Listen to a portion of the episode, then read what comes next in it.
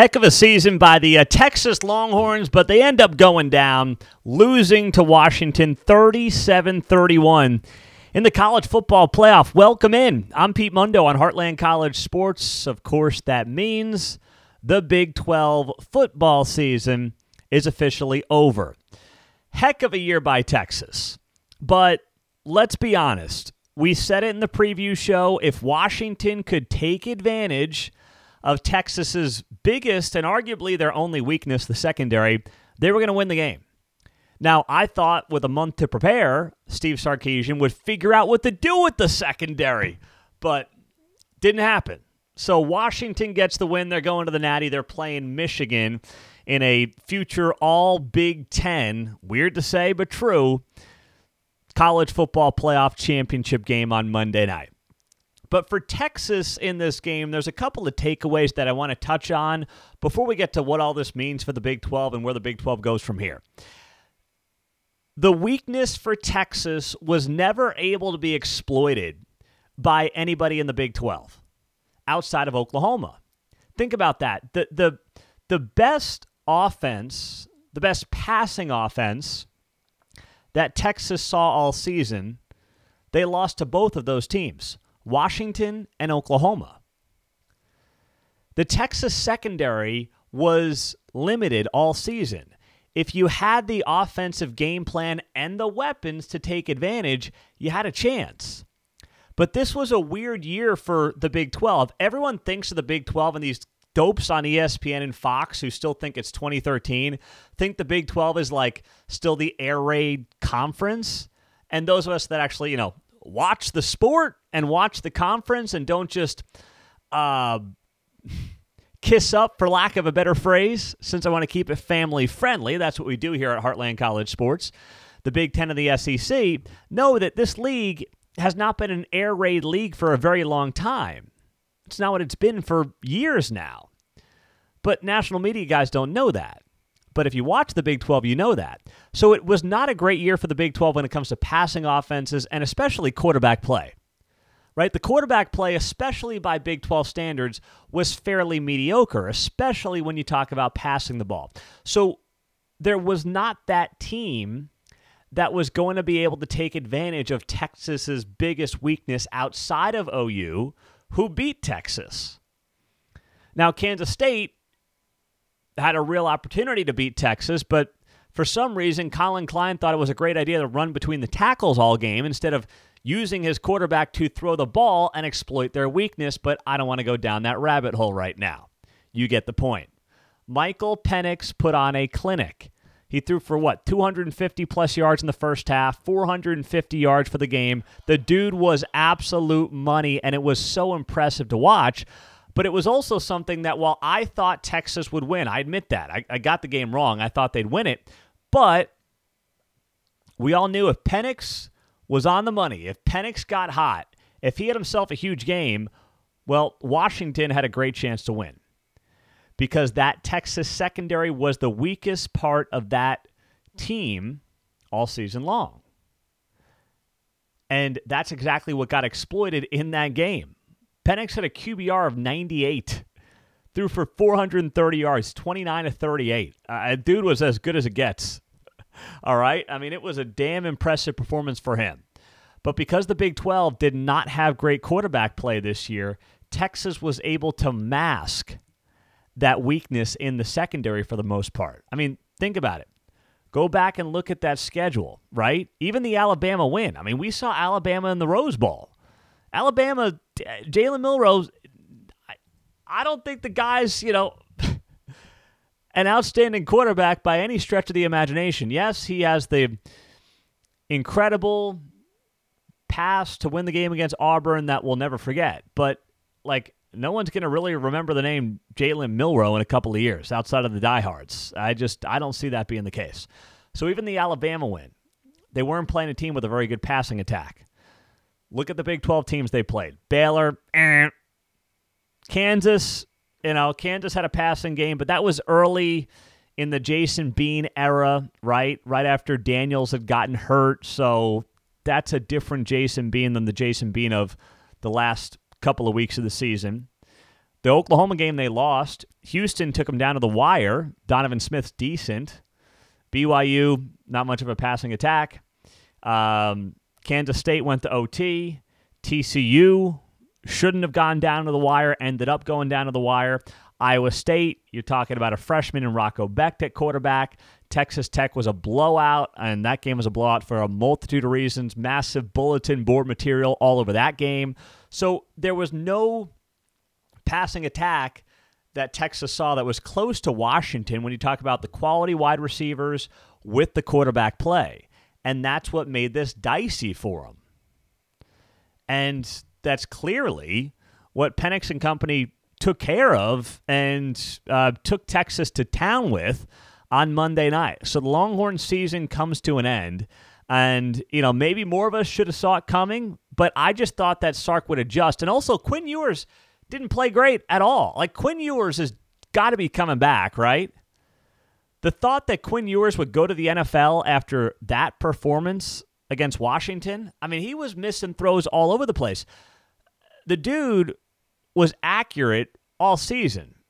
And he had one of his least impressive games in the biggest game of his career on Monday. I don't see how Quinn Ewers could possibly go to the NFL draft after what you saw on Monday night. Now, if he won the game and he was, you know, all over the field throwing dimes and darts, different story, but that's not what Quinn Ewers was doing. Like, I, I know that every NFL GM is looking for a quarterback, or at least, you know, 15 of them are, but come on, you're to draft Quinn Ewers in the first round or even the second round after that performance with what you saw? There's no way you could possibly do that. So I listen, I um I don't think that Quinn Ewers could possibly go to the NFL draft after that game. And I don't think that he will, by the way. I don't see that happening. Uh, Kim says that Texas should have simply pounded the run and then pounded it some more. Sark called a poor game. You know, here's the thing. I'll say this, and that's an interesting point by Kim on YouTube Live.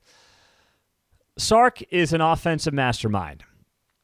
Alabama's offense has not been what it was under Sark. He's won at the NFL, right? Saw what he did with the Falcons, Alabama. We know his whole history. He is an offensive guru, arguably an offensive genius. When guys like Sark have a month to prepare for the games, I just wonder if they get too cute. I just wonder if they have too much time on their hands to get too creative instead of, as you point out there, Kim, pound the rock. They were having success with that early on, and you were seeing it work, and it never really got the momentum that it should have gotten. I mean, they still rushed for 180 yards and six and a half yards per carry, so they had a good game on the ground, but of course they were playing from behind for much of the game as well. So that's where Sark naturally wants to get back into the passing attack. That's how he wants to play traditionally. And I agree with you. He should have gone back to pounding the rock more than he did because they were having tremendous success. But it is also tougher to do that a bit when you're playing from behind. Um, Pete, do you think Washington beats Michigan next week? You know, I haven't given it a ton of thought yet when it comes to this game, um, but there's something about Washington. Like, I think Michigan's the better team, but there's something about Washington and winning all these close games and the way that these guys play with a chip on their shoulder that I just love. The only thing that scares me for Washington is that this became their championship game. Kind of like TCU last year beating Michigan. They were the underdog. No one saw it coming. Everyone was picking Michigan, and TCU pulls it off. And they're wildly emotional after the game, and they're acting like they just won the national championship. And a part of me worries that there could be an element of that for Washington that hurts them. But I'll tell you right now, I mean, I Michigan has not seen a passing attack like this. Like Alabama was perfectly suited for what Michigan wanted to do on both sides for the most part. But Washington, if Michael Penix and those wide receivers are playing like they did on Monday night, Washington will win the game. So I'll definitely pick Washington to cover the spread. And um, I'll have a pick later in the week when it comes to outright, but I'm leaning Washington right now. It just feels, and it's so cliche. I hate, I don't even want to say the phrase I'm about to say because I can't stand it, but it was on the tip of my tongue, so I got to complete the sentence for you. Um, it feels like a team of destiny. Okay, I won't use it again. I hate the cliche. I can't stand the cliche, but it was on the tip of my tongue, so I'm saying it. But there's an element of this team that feels like a team of destiny. So I will lean Washington, but I I'm a big Jim Harbaugh guy, and plus I'm in Kansas City. For those of you that don't know, that's where Heartland College Sports is based out of, and um, his wife, Jim Harbaugh's wife, is from the Kansas City area. So uh, a soft spot of me is pulling for Harbaugh, no doubt about it. oh man! So now the Big Twelve. Let's look back at the conference and the bowl season. The Big Twelve finished five and four in bowl games. However, however, if you take out OU in Texas and you give Arizona a win over Oklahoma and you count Arizona as a Big 12 team, which they will be come July, then the Big 12 went 6 and 3 in bowl games when it comes to future Big 12 teams because Arizona won over Oklahoma. Take out the OU loss, take out the Texas loss, and then Utah lost its bowl game, so factor that in. So that's how you get to 6 and 3.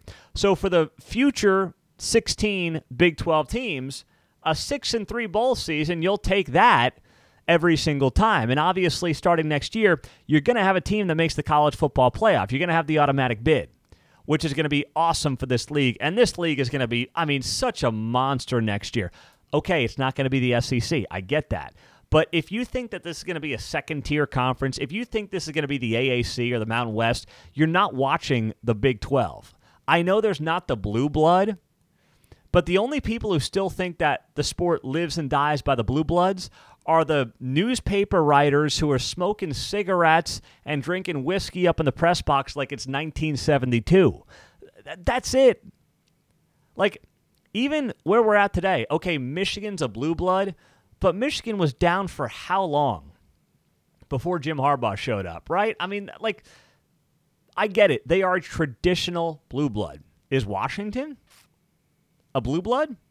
I don't think they are the definition of a blue blood is there can only be a handful of them in any given sport. Washington's not. Is Texas? Okay, fine, yeah, but Texas has been down for 15 years. Like, Texas is finally back, you can say that, but it's been a decade and a half. So just because the Big 12's not sitting there with those traditional blue bloods that we come to think of doesn't mean that this is not going to be a wildly competitive conference that's going to have an incredible amount of talent. And I believe there's going to be a top tier in this league that is going to be able to compete with just about anybody in the country.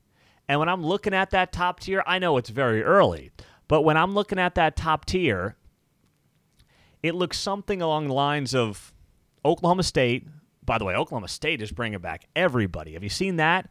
If they get a halfway decent quarterback on the transfer portal, I guess there's rumblings that Alan Bowman could come back. But if they get, I mean, I could play quarterback for Oklahoma State and I'll have them in contention for a Big 12 title come Halloween. I can't promise anything later than Halloween. But I think if I was quarterback in Oklahoma State and I got four years of eligibility, so hit me up, Mike, I think I could get him in contention through Halloween. After that, November football, I'm out. I don't do well in the cold weather on the field. But like I got Oklahoma State, I've got Kansas State, West Virginia, Arizona, and UCF. Just off the top of my head, sitting here in early January, that would be the upper echelon top tier. If you want to throw in Utah, we probably should throw in Utah. And that's six teams right there that I could easily make the case for Oklahoma State, Kansas State, West Virginia. Um, gosh, I probably should throw Kansas in the mix for crying out loud here. All right, let me write this down because I'm going to get all sidetracked. OSU, KSU, WVU, UCF, KU, Arizona, Utah. One, two, three, four, five, six. That's seven teams. it's almost half the freaking conference that I can make a case for winning the Big 12 next year. And that's just sitting here in early January. Never mind what it's going to look like in April, May, June, July, and August. What other conference in America are you going to say that about that right now in 2024? You're not going to find one because it doesn't exist. That's what's going to make this an incredible amount of fun. Evan says on Facebook Live, Iowa State's winning the Big 12 next year. I, I like the Iowa State story. I'm not seeing it next year. I'm not. I, I, I need to see more. Um, and that bowl game left a very sour taste in my mouth. Maybe it shouldn't. And we all overreact, or at least I will admittedly sometimes overreact to a bowl game. But eh, I, there's nothing about that that I want any part of. No way, no how. Do I want to see, or do I think Iowa State is going to be winning the Big 12 next year? I think they're be better. I mean, they should be better. Um, but I don't see them winning the Big 12 next year. They're going to be in that second tier. But heck, the top tier is going to be nearly half the conference with seven teams that can win this thing outright. So we are entering an incredibly exciting era for the Big 12. Now, OU and Texas are here for all the sports until July 1. So some of you have asked about the website at Heartland College Sports and if we're going to stop covering OU and Texas. No, we're not going to stop because they're in this league until July 1.